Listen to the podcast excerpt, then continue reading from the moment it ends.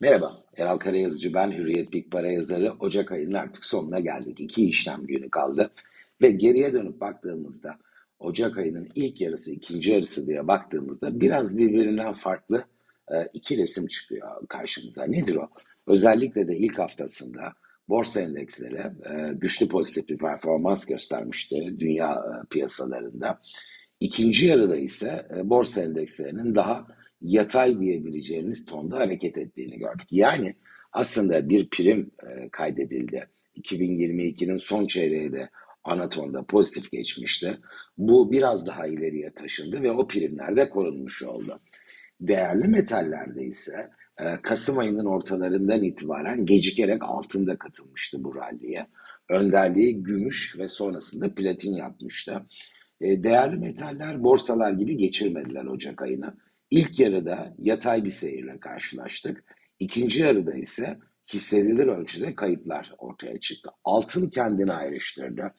Diğer değerli metaller değer kaybederken altın ikinci yarıda da aslında ılımlı bir tonla da olsa yukarıya gitti ki Ocak ayı bütününde dolar bazında yüzde altılık bir e, prime imza attı. Bence burada birkaç faktör var sayılabilecek ama en etkili olan faktör altının bu ralliye geç katılmış olması. Çünkü o gerek 2022 e, son çeyrekte gerek gümüşün çok başarılı performans e, ortaya koyduğu yaz aylarında altın zayıf seyrediyordu ve 1617 dolara kadar da gerilemişti. Şimdi nerede? 1930.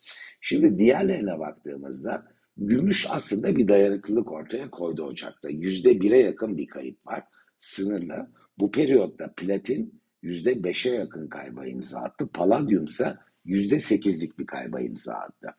Yeni hafta nasıl başladı? İlk gelen fiyatlamalara baktığımızda gümüş bir e, e parça ön planda %0,8 primle başladı. Zaten o sayede Ocak kaybını da %1'e yakın bir düzeye geriletmiş oldu. Altın sakin, platin yine yüzde yarımlık bir yükselişte, paladyum da yatay seyrediyor. Şimdi buradan dönüp Borsa İstanbul'a bakalım dersek, e, çok ciddi bir dalgalanmayla karşılaştık. Müthiş bir 2022 performansı. %100'ün üzerinde dolar bazında bir getiri. E, ve yeni yıla da 5700 puanla başlamıştı. 304 dolar oldu bu. Sonra e, iki hafta çok sert düşüş, arkadan güçlü bir yükseliş. Geçen haftaki Ocak ayının dördüncü haftası oldu bu. Yine yüzde beş civarında bir değer kaybı alt alta topladığımız zaman da bu dört haftalık sette iki aşağı bir yukarı sonra tekrar bir aşağı anatonda e, BIST 100 endeksinde TL bazında %6'ya yakın bir kayıp. Alt endekslere baktığımızda ise durum %6'dan daha öte e, bir hasar ortaya koyuyor. BIST 30 dışında kalan şirket endekslerine baktığımızda birkaç tane endeks var bu konuda değerlendirmede e, kullanılan %12 civarında TL bazı bir kayıp görüyoruz.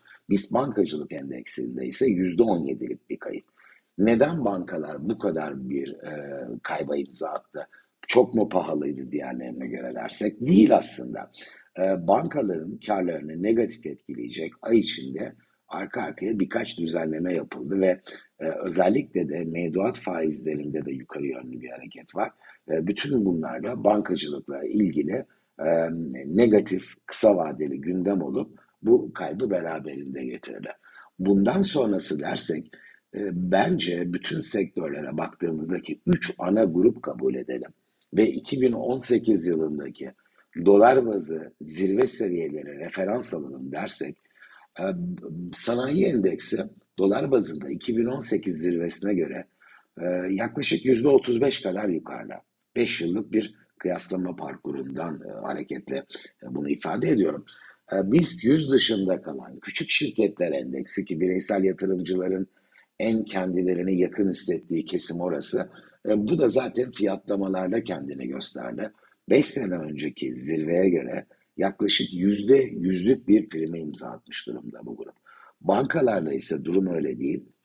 Bankacılık endeksi 5 e, sene öncesine göre dolar bazında bırakın ne kadar primli olduğunu yüzde ellilik bir iskonto içinde.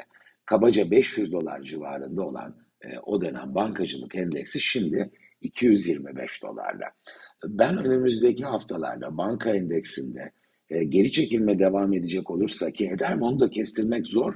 E, bankalar çok hızlı bir e, şekilde geri dönüşlere de imza atabiliyorlar. Ama velev ki ilave %10-12 daha bir iskonto oluştu ve BIST bankacılık endeksi 190 dolar civarına da geriledi. E, bunun yeterince ilgi çekici bir e, alım fırsatı olacağı görüşündeyim. Çünkü önümüzdeki yıllara baktığımızda hiçbir zaman piyasalar geçmişin benzer şekilde tekrarlandığı ezgiler ortaya koymuyor. Banka endeksinde ben güçlü bir prim potansiyeli olduğunu görüyorum. Bunun için elbette enflasyonda kalıcı düşüş, CDS'de e, aşağıya yönelim e, şartları yerine gelmeli. Ama velev ki bu şartlar yerine geldi, bunun sanayilere, BIST 100 dışı şirketlere katkısının e, kısıtlı kalacağını, belki ilk e, bir iki periyot, bunların her birini 3 aylık e, kabul edelim, e, etkisiz de kalabileceğini ama bankalarda dolar bazında yukarıda yüzde 150'lik bir alanın, bunu iki yıllık bir vade için söylüyorum, e, oluştuğunu düşünüyorum. O yüzden de ben yatırımcıların banka hisselerine daha dikkatle takip etmesinin daha doğru olabileceği görüşündeyim.